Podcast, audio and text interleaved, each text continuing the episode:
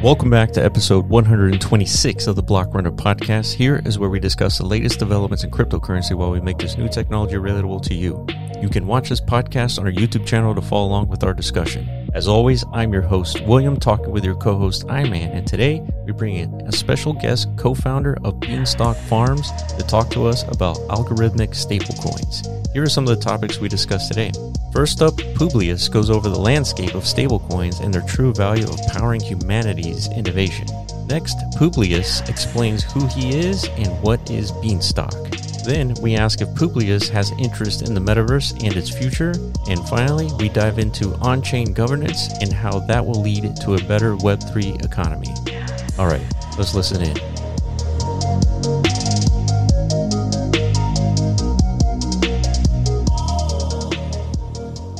Welcome back to episode 125 of the Block Runner podcast. I'm your host, William, always here with your co host, Iman. What's going on, man? All right, we got a new special guest here with us. He is one of the three, one of three co-founders of Beanstalk. His name is Publius. Welcome, Pu- Publius. Well, I'm one third of Publius, but yes, Correct. Uh, uh, pleasure to be here. Yeah, I appreciate it. Yeah, Publius. I guess you were kind of uh, making it synonymous to like the maybe the term anonymous, but it's like a, a term for an organization, right? Or Yeah. does Publius have like an actual definitive definition, like it's a three pronged crew, like, or is that just like a name you guys came up with for yourselves as founders, or of the project? So originally, when we deployed Beanstalk, we were totally anonymous, yep, yep, and so nobody knew whether there was one of us, whether there was ten of us. yeah, Uh, Beanstalk was simply deployed by Publius. Now, after the exploit in April, uh, everyone thought that Publius exploited Beanstalk. Right. We were Mm. really committed to the anonymity. So. Mm. uh, or the pseudo.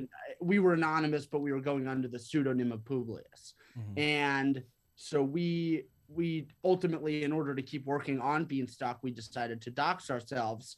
And so now people know that there are three of us, but we still go by Publius, and uh, or at least when we're dealing with Beanstalk.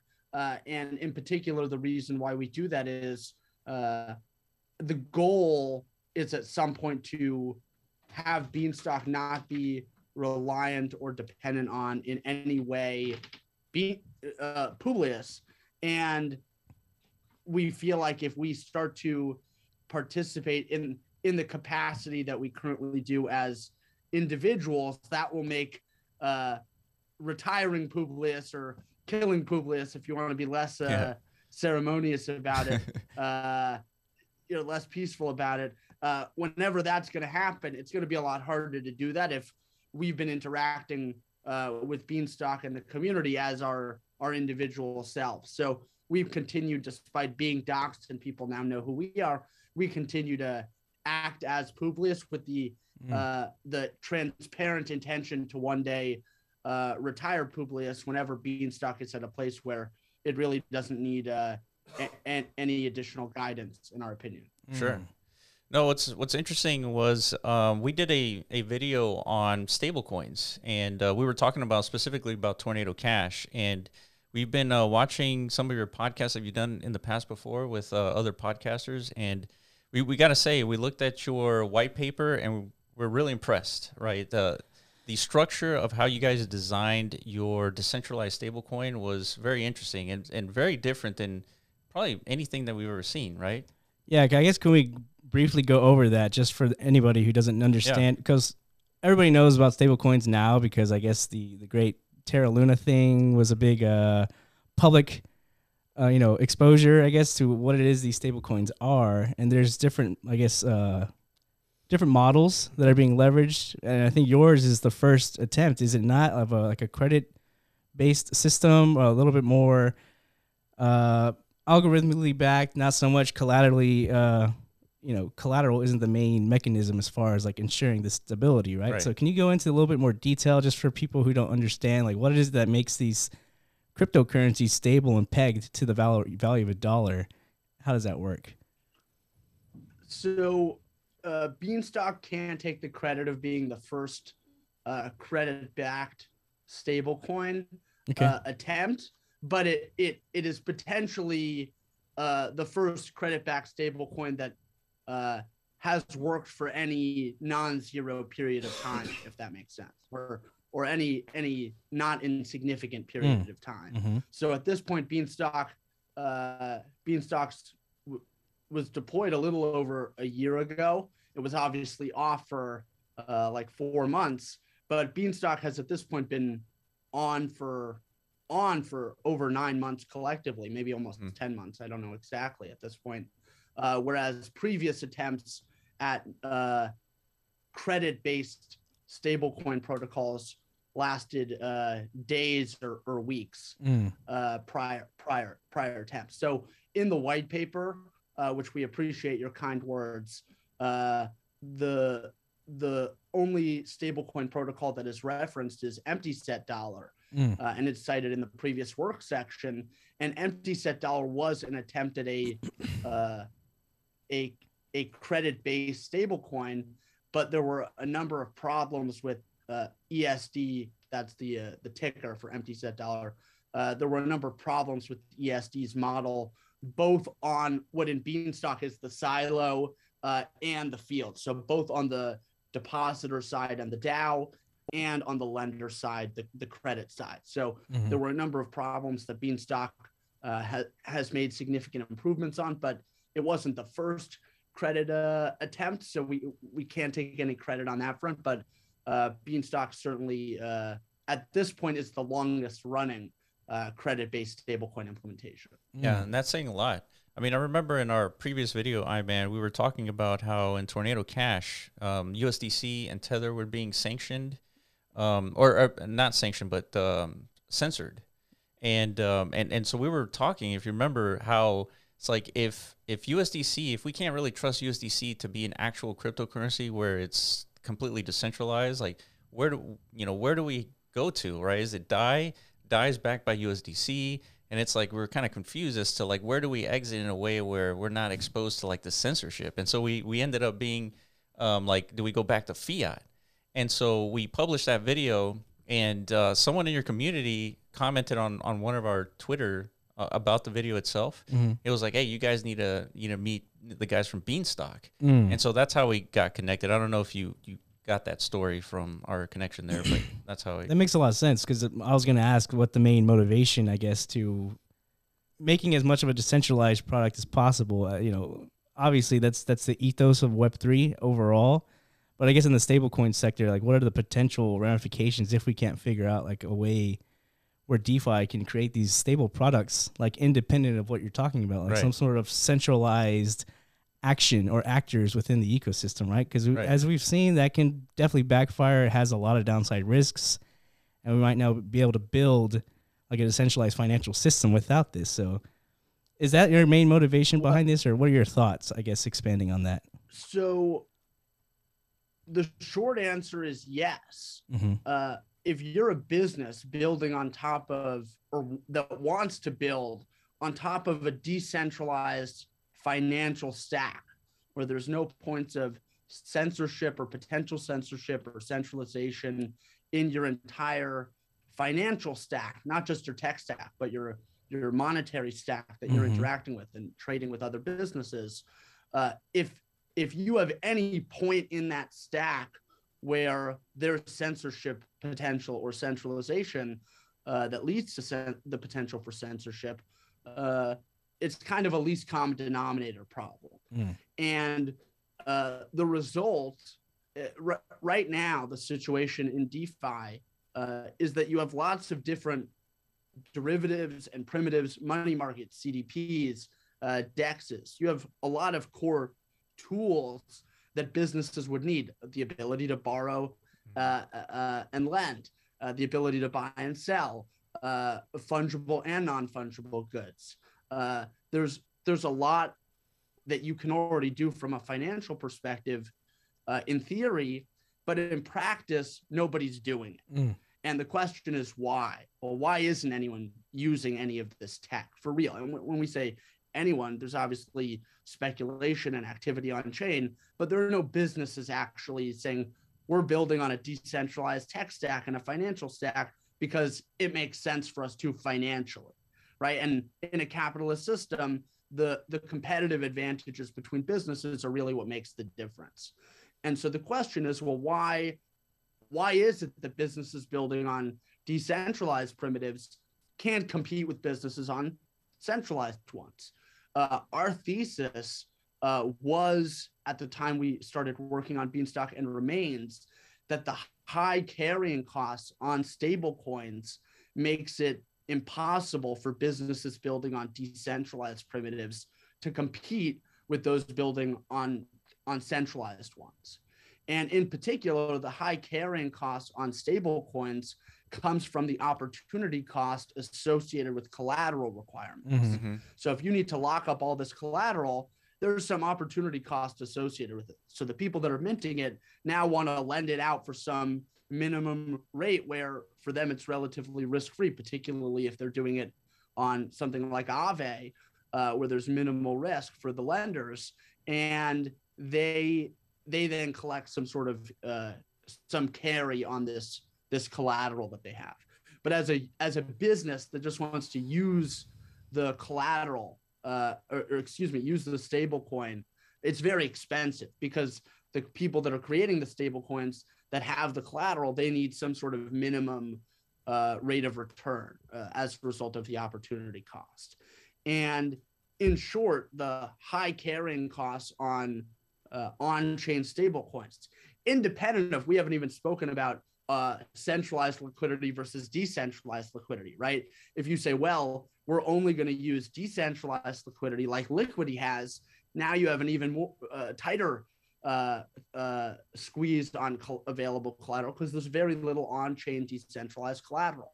So you either have to have somewhat centralized collateral where you have a custodian for off-chain value, or if you're limited to on-chain value, there's very little collateral. So if the the the again, if the goal is to facilitate the adoption of decentralized financial uh, financial tech stack, the problem seems to be collateral requirements.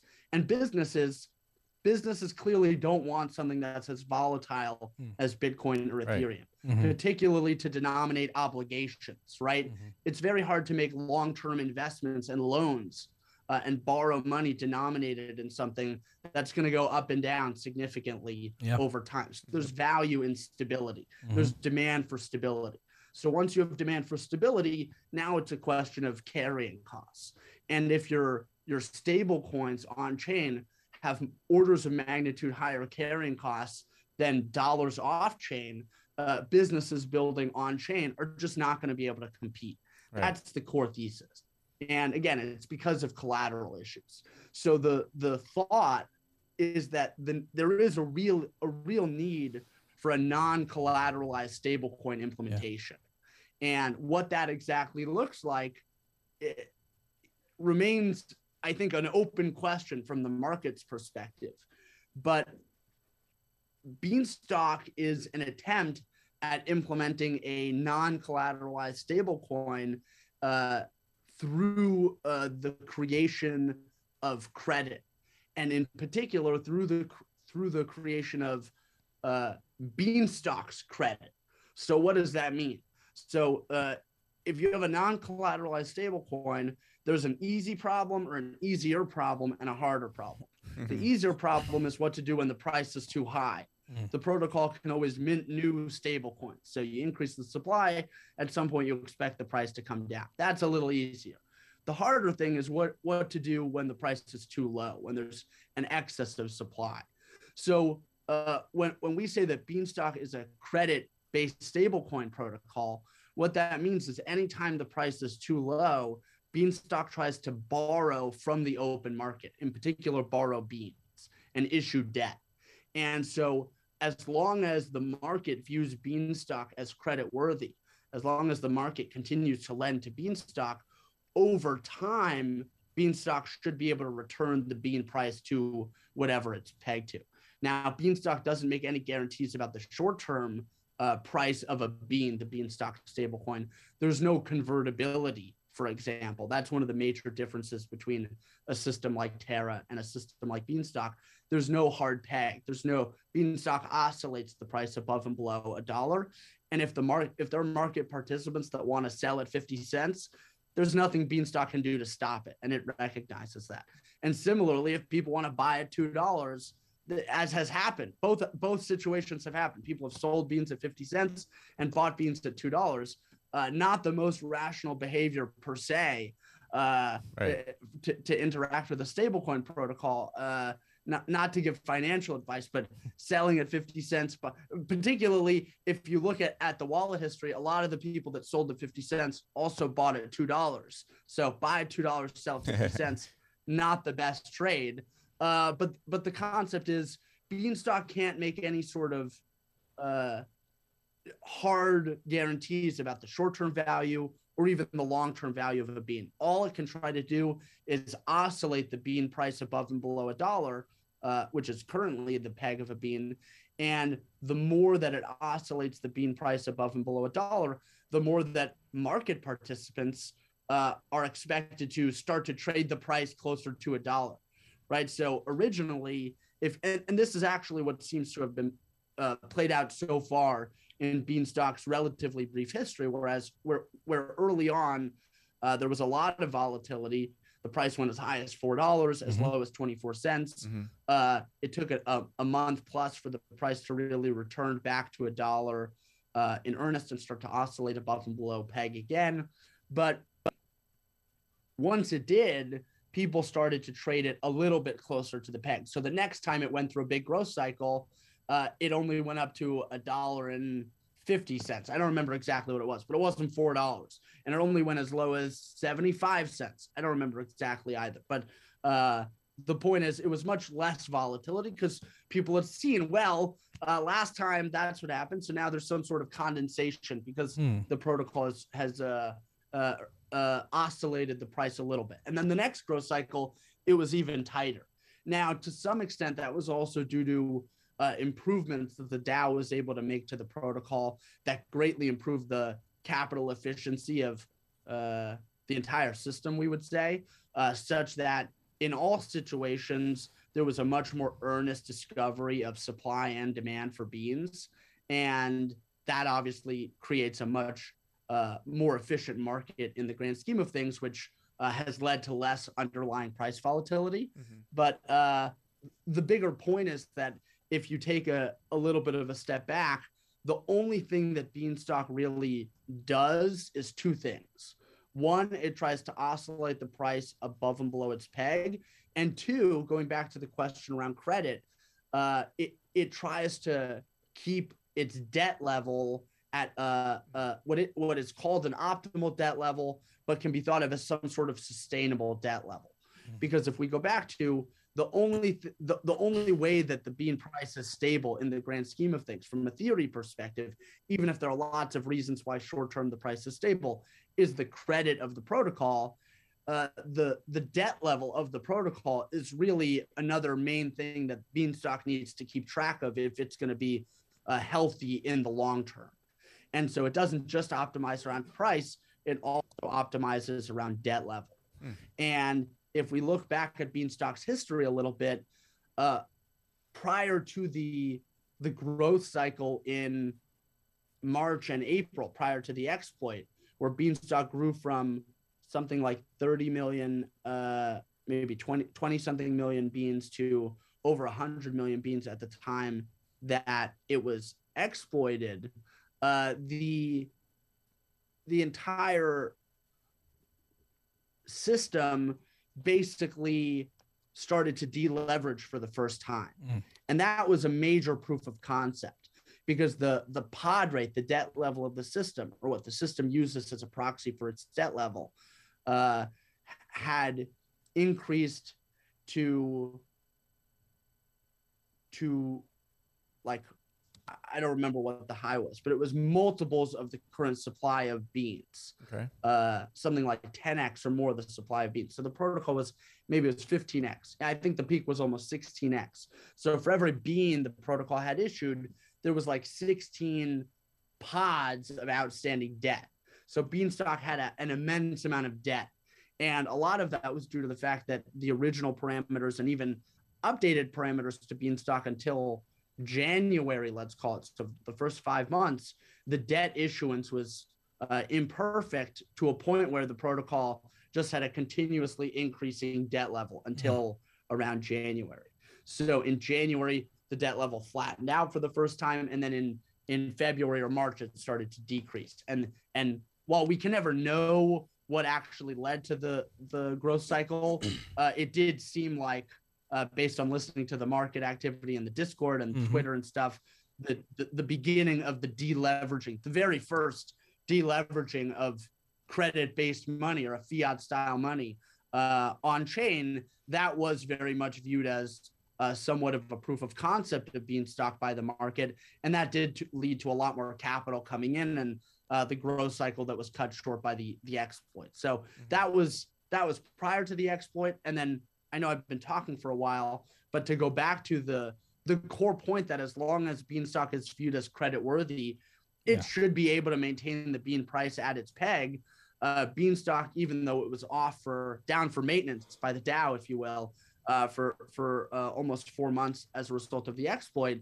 Uh, when Beanstalk was replanted on August 6th by the DAO of 2022, so this year, uh, it, prior prior to the exploit, it was able to borrow something like 15 million dollars uh, from the market, mm-hmm. which I think was more than it had ever borrowed historically or close to it in terms of actual dollar value uh, in its first uh, eight months on chain, it was able to borrow uh, while it was off uh, $15 million. And since then, a couple more million dollars mm-hmm. to recapitalize uh, the protocol. And, and, and when it was replanted, and since then, the price has more or less been at a dollar. There's been some oscillations as would be expected, but generally the price has been at, at its peg. And therefore, the fact that people were willing to lend to the protocol meant Beanstalk was able to revive itself mm-hmm. uh, or be revived by the DAO uh, merely exclusively because it was credit worthy because mm. people were willing to lend to the protocols. So mm. uh, I know that was a long answer, but hopefully it's uh, illustrative of how a credit based uh, money is potentially different. Yeah. You know what? What's interesting about your description of Beanstalk is um, there. We read one of your blog posts. I don't know if you wrote it or not, but there was a philosophical question on their parallels between credit worthiness and the fiat currency system. Um, so my question to you is how, if a lot of things in in I guess in reality are not sustainable, right? And so I think in the blog post you were you were questioning on you know what what is the metric of success for any any currency? And in in the blog post is like you know how long can a currency be sustainable to be to be attributed to actually success right? And so we have our current fiat monetary system where typically about every 100 years there's a new world reserve currency and so we're at the end of it for for the dollar. And so you know what are what are the parallels between like a credit worthiness you know type of currency like beanstalk? And what are the parallels between that and like a traditional fiat system? And and i guess just to kind of like layer something on top of that like what what other factors have you considered out independent of just credit worthiness that may be necessities as far as like i guess inspiring confidence is for participants within right. your ecosystems to main just make sure like because it's definitely like a long-standing balancing act that requires you know a lot of contribution right mm-hmm. so independent of like the native utility of you know wanting to create that stable peg for like you know tertiary ecosystems to emerge to leverage that like what else outside of credit worthiness that you you can establish and prove over time you know have you thought of other things that could also inject that that confidence to your participants as well does that make sense yeah. So, a couple questions there. The yeah. first is, you know, if, if if we look at if we look at the past 500 years or so, and as you said, uh, each of the the dominant money uh, over the past 500 years has lasted around 75 to 100 years or so. Right. And the past 100 years has been dominated by fiat money uh, for for the first time. Really, uh, there have been attempts at fiat money historically, but this is really the first time that the market has uh, adopted uh, at, at scale, uh, at a global scale, uh, a credit-based money, or at least that we know of. We could uh, that could be incorrect, uh, but uh, prior to prior to the trans, there were there were short short-term uh, issuances of fiat money during wartime, for example. Uh, but there was there was never a a permanent shift to fiat money until the past hundred years. Right. And I I think without a doubt, the past hundred years have been some of the most productive Yep. uh, in history. Yeah. And I think a lot of that is is people can obviously debate this, but is due to the coordination that was facilitated by uh, being on the same currency. Everyone's on the same currency. That kind of extends to the past 500 years. But when we talk about what's been special about the past 100 years and fiat money, the world running on fiat money, it seems like uh, there's obviously some problems that come with being on fiat money in terms of credit crunches and uh, short-term uh, problems. But if anything, there, there's the difference between having like a sovereign credit crunch uh, and having a non-sovereign credit crunch, where you'd have a bank, uh, a, a- bank that has some sort of gold issued money uh, or a fractional reserve issued money go bankrupt, and all of the the depositors in that bank lose all of their money. There was always a significant amount of cost associated with uh, those losses or people going bankrupt. And so, one of the main advantages of a fiat money is you can have a, a, a, zero collateralized system, right? A fractional reserve Right. system gets you down to close to zero, but this now gets you down to actually zero. So, there's in theory an infinite money supply, but where it really comes is in the ability to take risk, right? Where uh, there's there's an ability to create new money uh, instead of having lenders or savers uh, fully fully go bankrupt and a full reset. There's clearly been some additional value. The market has placed additional value in having a currency with an infinite supply, and I think that's played out in two different ways. One is in the competitive carrying costs, where the interest rates on on fiat money has historically been lower or more competitive than therefore more competitive than the interest rates on uh, fractional reserve money even or hard money certainly but fractional reserve implementations of hard money uh, because of the collateral requirements and in particular in practice you have the ability for in the us system at least the fed to buy treasuries.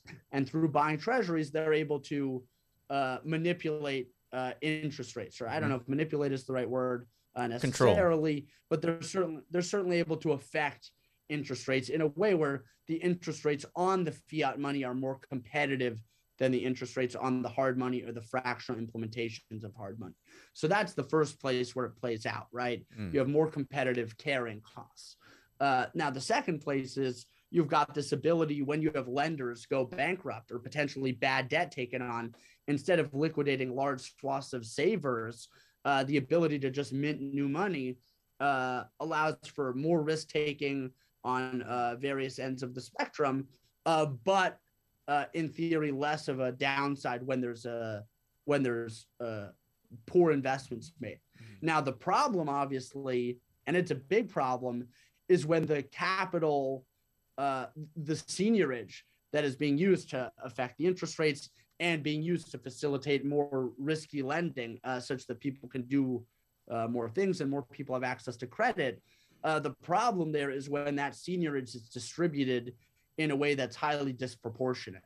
And so in, in practice, what what Beanstalk is is a an implementation of uh, credit based or fiat money, depending on how you want to think about it, with a totally transparent uh, and and as fairly Hmm. designed as as possible Mhm. uh, issuance schedule of the seigniorage. Mhm. And so, in theory, you get all of the the former benefits uh, where you have the the competitive carrying costs.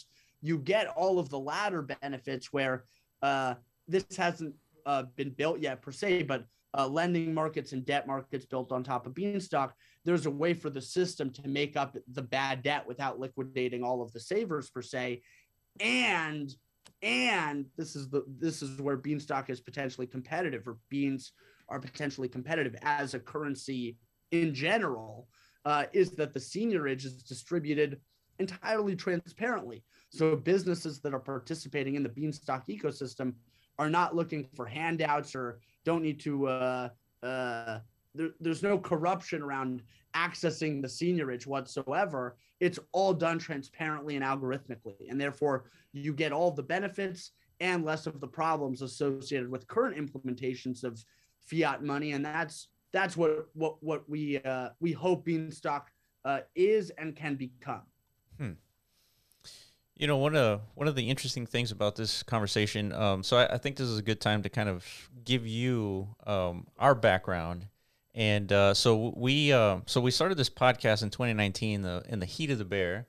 And within this podcast we ended up interviewing someone in the metaverse industry. And uh, we uh, eventually got into the metaverse as a business. So we have another business called metazone that's focused on deployable applications as nfts and and within that construction we were building our own content for for deploying in the metaverse our own uh, play to earn game so quickly, we realized that one of the things that we need to do is come up with a sustainable ecosystem. And if you watch our podcast, we're continuously talking about sustainability. And one of the things that we're struggling with is um, identifying sustainable anything, right? So if you look at if you look at just our, our life ecosystem, right, the sun is ex- continuously expanding. Eventually, it will engulf Earth and like kill all of life on Earth, right? That's why Elon is pushing for for for you know people going onto different planets, right? Because eventually we're, we are to perish if we stay on Earth, right? So so when we're thinking about sustainability, we're trying to come up with examples of what is sustainable. Then we look at fiat currency. It's kind of sort of designed to to fail, kind of like what you were talking about, where you can continuously. It's like infinite money, right? once you have infinite money, then eventually you won't be you won't have enough money to pay back the debt, and then therefore the dollar's worthless. So what's interesting about what you're talking about is there in in in the play to earn ecosystem. W- w- there has to be some sort of stable asset in order to distribute within this ecosystem. Mm-hmm. Without that stable asset, you are hinging upon you're you're you're I guess the, the life of the ecosystem is depending on the value maintaining by itself. Mm-hmm. And so a, a, lot of the times when you have a play to earn ecosystem, it's it's sort of deemed as sort of like a Ponzi scheme. You have to get new people coming in, the price keeps going up, it brings in more people, and then all of a sudden it just doesn't go up anymore, and then your the ecosystem value goes down. Mm. And so one of the things that I believe is going to be kind of necessary or important is the DeFi ecosystem kind of merging with like the metaverse and like play to earn and like everything that's happening that the like the digital nation spawning, they're gonna have to like play with each other. So I wonder, I wonder if you if you believe like first, what what are your what do you understand about the metaverse? Um, just to kind of kick off this part of the conversation, and like, do you see like the metaverse as as an important part of the DeFi space? Like in DeFi, do you guys consider NFTs and metaverse, like all that stuff, in when you're designing some of these products? So at this point, we Publius are just a small part of Beanstalk and the Beanstalk ecosystem. So uh, th- there are there is a significant interest in the metaverse in general uh, in the Beanstalk community. And I think a general recognition that if Beanstalk is to become internet money, uh, yes. widely adopted internet money, right. that it's obviously going to be used in the metaverse. And I think there's a great tweet. I don't remember, it's from a long time ago, but someone saying that uh, Beanstalk is uh, going to be like the the world's uh, largest multiplayer uh, like P2P game mm-hmm. uh, ever, and the real concept is like that. If you if you have an existence in the metaverse, uh, whatever currency you're using is just going to be the internet currency, right? There's right. It, it, there's a competition to be the internet currency, but whatever currency that is is the currency the metaverse is going to use. Right. And if we go back to what we were talking about before about how uh, there's there's been a dominant currency that runs for a hundred years, uh, approximately each. Uh, the the hope is that you know, at least Bean, Beanstalk can run for at least 100 yeah. years yeah. Uh, as the dominant metaverse currency before it's overtaken.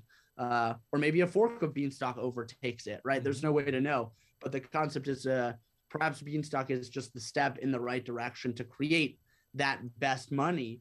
But uh, what what do we think about the metaverse? We love the metaverse. Uh, you know, we're we're excited about we we like the physical world just, just a lot as well. Yeah, certainly. Uh, but but we're we're excited at the potential for for a lot of this and how it can bring new experiences yeah. to a lot of people for a lot cheaper. That's obviously valuable. So, sure. So let me add educational perspective and yeah. Let me add um, sort of like when when someone asks, you know, you know, why why the metaverse? Why is it going to be important? I think we have sort of like a little bit of a unique view of it where the metaverse is not necessarily for like the people who are like you know well off they're not going to spend they're, going to look for entertaining experiences in the metaverse but but i think the real value of the metaverse is simply creating a digital ecosystem where anyone with internet access can participate so imagine where people all over the world who have access to the internet that have essentially been disenfranchised just because of their local ecosystem. They can now participate in a digital nation where an activity can actually earn them an income that pays for their physical existence. Mm-hmm. And so now we're talking about potentially onboarding 2 billion people who don't have an opportunity locally, but will now have an opportunity in the metaverse to provide whatever it is that we can come up with, whether it's like the low hanging fruit of play to earn to more complex activities like DeFi in the metaverse. Yeah, that that's why I think the DeFi community it's it will leverage the metaverse in that respect because it is it's an experimental playground for these new economic models that right. I think have direct applicability because the, the metaverse will facilitate a lot of new value creation, right? Yes. So we have to extrapolate how to leverage that, how to we how do we create st- stable ecosystems on top of that, right? This is where DeFi has to come in and kind of like show us the way, yeah. right? The, yeah. the, the bean yeah. stock method, is, I think, is a very good implementation of that. Like we're clearly the metaverse has the potential to onboard tons of user activity, right? And yeah. from that, we could spawn new methods of value creation. But like, what what is the ultimate end purpose of that? The ultimate end utility of all that activity and galvanization of of human value? Well, it's to, to create new money potentially. Yeah. Like in the virtual sense, you know, like these these new forms of monetary systems can again lift up a whole segment of pop of humanity that doesn't have yeah. that opportunity. That's right. That's kind of how we view the metaverse right now and we've been kind of like waiting for the DeFi yeah. like you know community kind of like come in and test these these theories out, you know, and experiment. But there's also a lot of primitives that have yet to been established for the metaverse itself. Right? Yes. like it's it's very and one of the primitives, yeah. One of the primitives would be something like Beanstalk, where yeah. whenever you create a play to earn game, you, you can't have a sustainable ecosystem where the token is completely fluctuating constantly. Mm-hmm. And so there needs to be a a a pair of you have the cryptocurrency of the actual project, mm-hmm. but then it's paired somehow and stabilized through these protocols. Mm-hmm, mm-hmm. And so then then you could create something with reasonable sustainability. Mm-hmm. And we're talking sustainability like more than like 5 years, something where the lifespan of a game is about 5 years. I mean, if you can yeah. create sustainability at that point, I mean, yeah. you have a good ecosystem. Yeah. So, yeah, that's definitely always been our focus for Yeah. sustainability, but I guess uh yeah, now that we're all in metaverse, uh, for now, I guess uh, you already asked the question of. Uh, I guess you guys already have a good interpretation of what the metaverse is, and you see value in it, right? But I guess uh, do you think uh, you agree i guess with what it is we just kind of painted like the defi integration into the metaverse is is going to be as important as we think it is or can be like what are your thoughts on that they're certainly going to be complementary uh, when when we think about when we think about the right way to build this technology mm-hmm. particularly we agree with you on in terms of who's going to be benefiting the most from this technology. It's currently the people that uh, either at the margin just have access to an internet account but don't have access to uh, banks or more sophisticated technology, uh, or even people that currently don't have internet but are, are getting there. Uh, that's where all of this is going to make the, the biggest difference. Uh, we, all of Beanstalk is designed uh, to be as frictionless as possible in particular zero fee. So uh, one of the next projects that the DAO is working on is the implementation of a Beanstalk native uh, AMM or DEX, uh, which will be totally permissionless, obviously, but it's it's got zero fees, so there's no trading fees whatsoever. And it's so funny the way things work. If you look at the the the code of uh, current uh, AMMs, a lot of the the gas costs of trading in the AMMs actually is from the distribution of the the trading fees. Yeah. Mm-hmm. So uh, these these these these protocols are charging their users to charge their users. Uh, it's it, it, it just sucks all around. Yeah. So uh, the concept is if you have open source technology, uh, something that goes hand in hand with that is that you shouldn't shouldn't really be a rent seeking open source technology mm. so there's obviously network effects that exist uh, but the goal is not to create at least from our perspective the goal is not to create uh, open source technologies with no fees that are still rent seeking the goal is to create non rent seeking totally neutral uh, technologies that then can be used by by by everybody yeah, and in addition to that, I mean, yeah, I, I was just going to add that uh, in addition, I feel like, you know, a lot of the stuff. I, I don't know how, how it is like in, in IRL for you when you're talking to your family about what you're doing. I'm pretty sure they have no idea what you're talking about. Would that be correct? Well, it depends which uh, member of the family, but generally, it's not not an unfair characterization. Right, right. um, and so it's the same with us when we're talking about the metaverse. We're we're kind of looked at as kind of crazy, right? It's like who's gonna spend a lot of time here and all that stuff. So uh, I'm I'm sure it's like you know when you're talking to your family about this stuff, eh, you know it being confusing, but it's equally you know when things are this this kind of confusing, it's like it's an indicator of you know potential importance because all the stuff that you're saying like it has huge implications for like the sustainability of like internet ecosystems, right? Because it's it's like you're saying, it's permissionless. There's like zero fees, right? Is that right? Like zero fees. There's no there, there's no cost.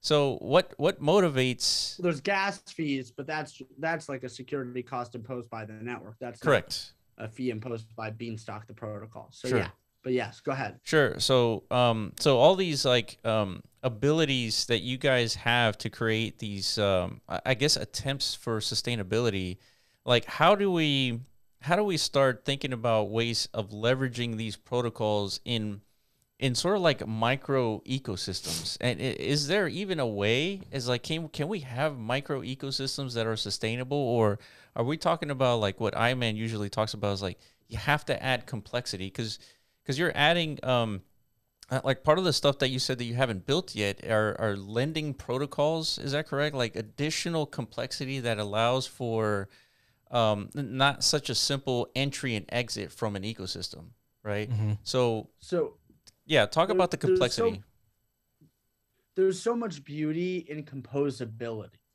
and that's one of the things that, from our perspective, really differentiates this technology from any that exi- has existed prior to it. And so, when you ask about the existence of uh, micro communities, you said Yes. Uh, that is, you can't have small communities that are secure without secure money. There's no money is used to coordinate behavior. And if you have a volatile money, it's very hard to have a, a secure small yes. community. Mm. It's a little bit easier with a volatile money if you have uh, a small a small community than if you have a bigger community, right? Hard, harder to maintain a bigger community with volatility, but even right. at a small level, volatility is hard. So if you if you kind of humor us and assume that there's stable money, be it beans or or something else, uh, if there's stable permissionless money, I, there are probably a lot of other problems associated with creating sustainable micro communities. From my perspective the first would be security. Maybe it's a micro community within a within a nation state and you're sure. you're you're paying for security through a nation state. Uh, but beyond that uh, it it's hard to it's hard to think about what else you need other than let let's let's break it down you need your base money but what we were talking about earlier is a financial stack. What does that really mean? Well, it's the ability to trade, it's the ability to uh, borrow and lend, it's the ability to take out leverage, and it's potentially other things. Uh, but those are those are sort of the core primitives that currently exist within DeFi. Mm-hmm. And so, what the DAO is currently spending a lot of time working on is the implementation of EVM compatible zero fee implementations of Beanstalk uh, compatible or Beanstalk native uh, implementations of each of those things. Mm. So uh, perhaps over the next couple of months, there will be lots of work uh, to show, uh, to, to speak about this uh, more specifically. But the general concept is once you have money, what what you want to be able to do with that money is pretty obvious, right? It's those couple of things that we named, at least to start. Sure. And then uh, there will be other other needs that present themselves, but those are the first things. Where if I'm a business, at the very least, I need the ability to borrow and lend. I need the ability to buy and sell. Uh, and when needed, I need the ability to take on leverage long or short to be able to hedge certain exposures. Mm-hmm. So that's a pretty good base stack in order to get going. And from that perspective, there's a lot of work being done on uh, as we said, a, a, zero fee permissionless DEX. Uh, over time, the hope is to extend that not just to a base AMM model, but a more generalized model to support different asset types. Uh, more details will hopefully be forthcoming on that in the near future, uh, as well as what is currently understood to be hmm. CDPs, where you're taking collateral and mm-hmm. minting yeah. synthetic exposure against that uh, and then something like a, a, a, traditional money market. So something probably a Rari uh, a Rari fork to start, uh, or or you know the, the cool nature of open source technology is that everything being implemented starts as a fork of something else and yeah. then gets mm-hmm. changed heavily. Yeah. So uh, in terms of the exchange, uh, Seaport is great. So uh, there's been a lot of reference of Seaport in terms of uh, you know uh, th- there's endless stuff to to to reference and to learn from uh, in terms of how to implement things. And that's really one of the cool parts about open source technology. So the the hope is to have the Beanstalk DAO, and also at this point, it's not just the DAO. It's pri- there are private companies that have raised money to build on Beanstalk, or at least one private company, we should say,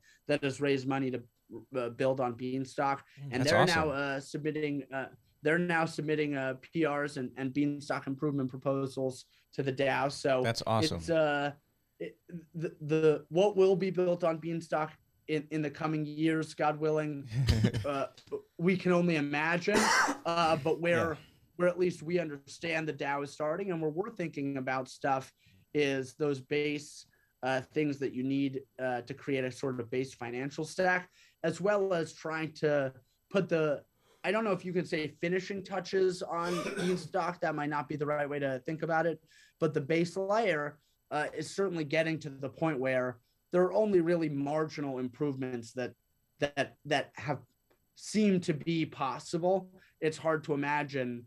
Uh, whereas if you look at, at Beanstalk a year ago and Beanstalk today, you'd say this is orders of magnitude better than this. Maybe there are ways to get orders of magnitude better, but the effect they'll have on peg maintenance Yeah. is probably orders of magnitude less because the systems is getting to a point where it's it's pretty sustainable uh, in its current form.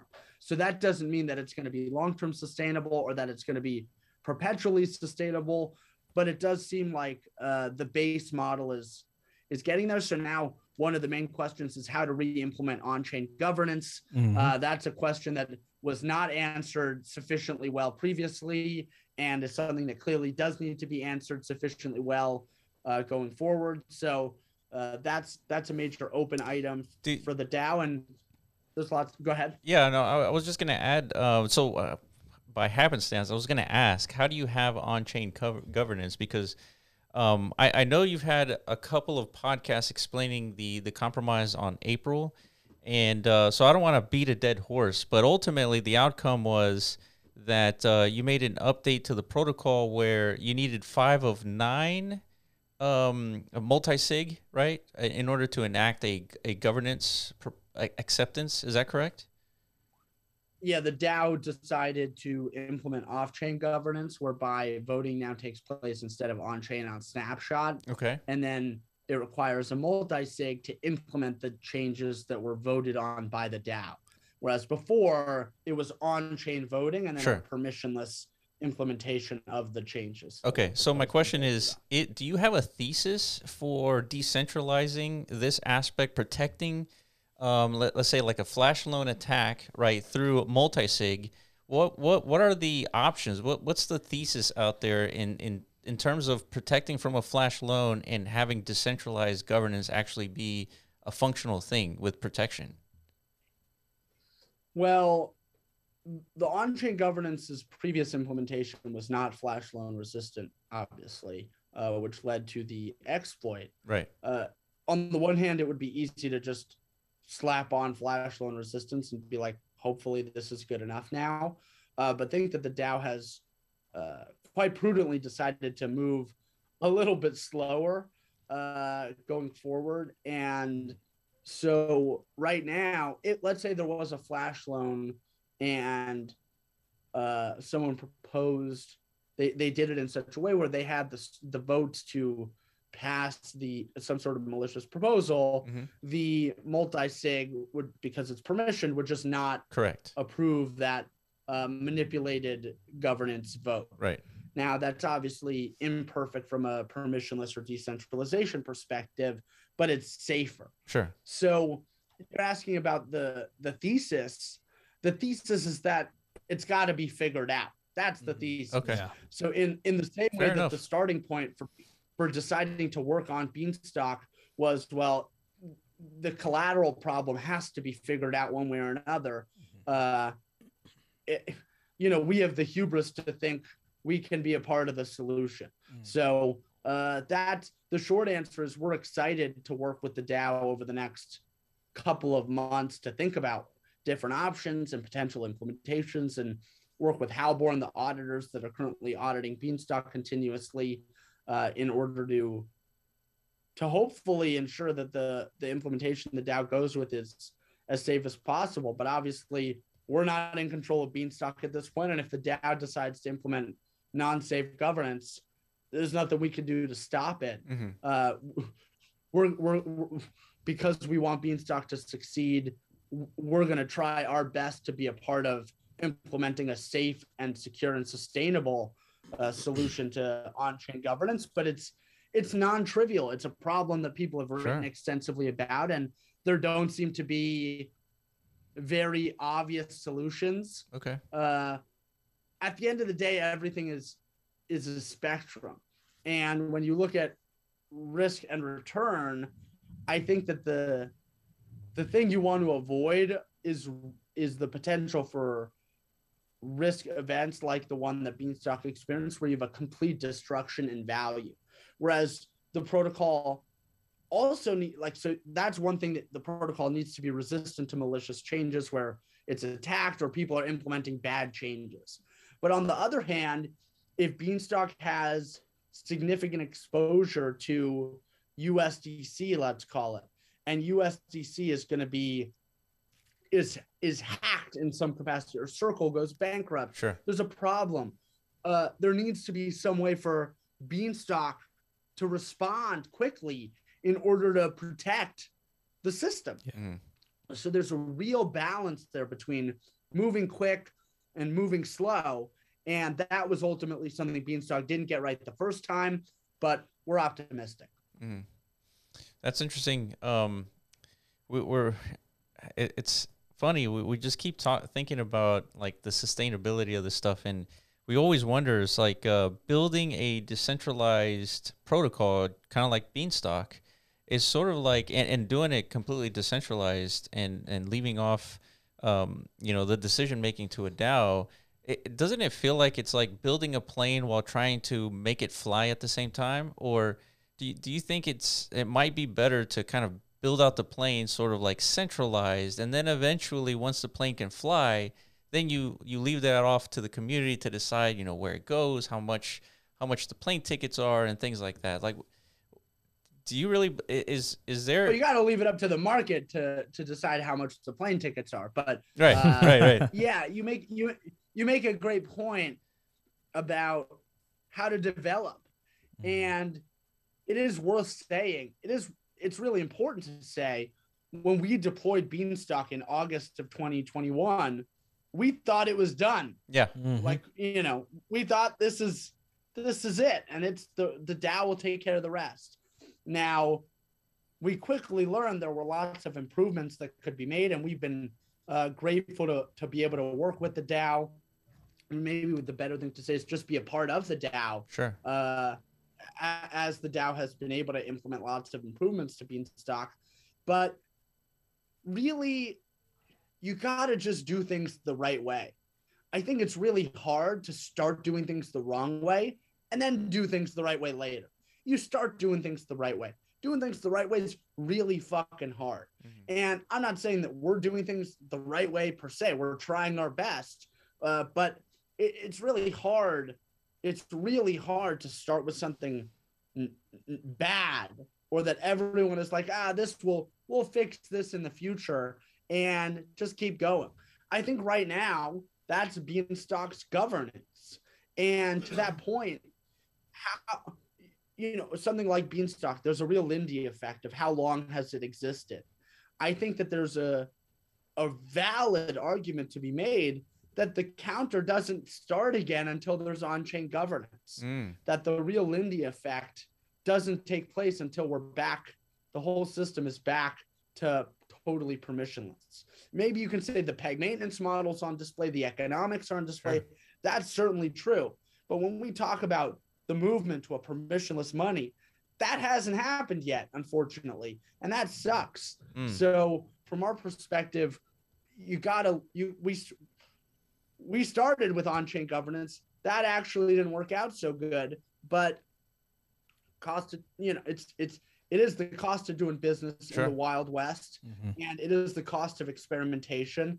I think that's one thing that DAO's been very good about being transparent about is Yeah. this is an experiment. Yep. And you you can't experiment behind a glass wall, Yeah. unfortunately. You can theorize behind a glass wall, but at the end of the day, the only way to actually get that Lindy effect, get that security, get that that real belief that this works is to be out in the wild. And there have been dozens, maybe dozens is an over exaggeration, but a lot of failed attempts at algo stables, just Sure. from an economics perspective, separate from governance. None of them have even gotten to the point Yeah. where governance mattered, right? So this is a great, this is a good problem to have from our perspective, uh, but it's a problem nonetheless that needs to be addressed. So the DAO is working on it, and God willing, it'll happen in time. And uh, you know, we're we're glass half full type of people, so it'll be figured out at some point because it has to be. yeah you're just like me glass half full Yeah, but I think that transparency is like the most important thing. The- Yeah, you know, it is. that that's anything that can potentially go, I guess, be interpreted as, I don't know, any misstep in any any you know development pathway or project's growth cycles, whatever. As long as you may remain transparent and honest and open with your community and the world, you know, having these types of conversations with outsiders and Yeah, I, I got to commend you Yeah. guys. So a big I, deal. I understand that you guys were anonymous until the compromise, and then you guys uh, sort of uh, um, kind of you know kind of disclosed you know who you are and that you weren't a part of it. And so I got to commend you guys for for doing that. That's a that's a very good example of how to do things properly. So. Yep. No one's immune to getting compromised, so uh, I think you guys handle it uh, excellently. Yeah. Thank Uh, I'm like I'm We like half and half on the whole. Remember, like we, you know, I do like the the the idea of anonymous founders to you know decentralized organizations or applications, whatever. I, I think it there there's merit in that, and I agree. I think it's it's fine, but also I think it can have the potential to produce you know or be co-opted, I guess, by you know bad actors. So Sure. the fact that you're able to come out of that potential negative interpretation and just you know basically verify to the world that you know we're not one of those. You know, I think that that's going to give your ecosystem that longevity that it needs, like the Credibility. confidence, especially if yeah, especially if an accredit based Yeah. you know Exactly. algo stable coin like that, that has to factor in Yeah. in my opinion. So you know this is one of those battles I think the Web three space is going to deal with as far as like what what is the actual ethos is are we building totally distributed you know ecosystems we all want just a bunch of satoshis creating new innovative techno- technological platforms Yeah. we don't necessarily know like who, you know who are the actual founders to these things but we appreciate the services and the you know Yes. the products that they created Yeah. and the, the the communities they galvanized around that like is that what we want or is it more like a some hybrid approach you know this is right. you know or, yeah but these are things like you said we'll figure out along the way just like the governance issues everything right it's just, just it's all part of the fun right is figuring this stuff out like Yeah. one step at a time Yeah. So uh, so that's that's about our time, Publius. I appreciate you joining, um, you know, and talking to us about Beanstalk and everything. Um, I, I guess I, I'm gonna ask: Is there any other last words? Any uh, potential releases that you want everybody to know about? Anything? Any last words before we uh, head out here? Uh, no, just want to say thank you guys for for having us and for taking an interest in Beanstalk. Uh, we we don't really view our our role as as selling Beanstalk as much as just talking about. In fact, we don't want to sell it to anybody. We want to just talk about it and explain how it works and let people know that it exists and that that it is potentially uh, an exciting part of the future of DeFi. So Mhm. from that perspective, uh, we're just grateful for you guys for sharing your platform with us. And uh, to your point about anonymity, uh, a- a- yeah, it's hard to know what the right thing is. yeah Uh, obviously, push came to shove in our instance, uh, and you know, had to be done. Uh, but we, we really we continue to have these these interviews and uh, act as Publius uh, because we really do view it as important to one day retire Publius, uh, and Publius needs to disappear at some point, and it's going to be a lot harder to make that happen if uh, if we are interacting uh, in our current capacity individually, right, Sure. as individuals. So we continue to use the pseudonym because one day the hope is Publius can can can actually disappear. So it's Mm. still probably a little bit early for that. Beanstalk is still Mhm. uh, only a little over a year old, but uh, we remain uh, ambitious in our in our goal to to to be totally irrelevant to the success of Beanstalk Mm. uh, in the not too distant future. interesting Yeah, I love that. that's yeah Yeah, I appreciate your time, man. Um, let's let's have another follow up call here pretty soon, um, especially on new releases and everything. Um, so uh, again, I really appreciate your time, and uh, let's follow up on on Discord. Wonderful. Thank you guys for having me. All right, thank you guys for watching. That's been Publius from Beanstalk, uh, a completely decentralized stablecoin. Mhm. Um, and so make sure you follow us on Twitter at the Block Runner, at MetaZone.io, and Rovi AI, and we will catch you in the next video.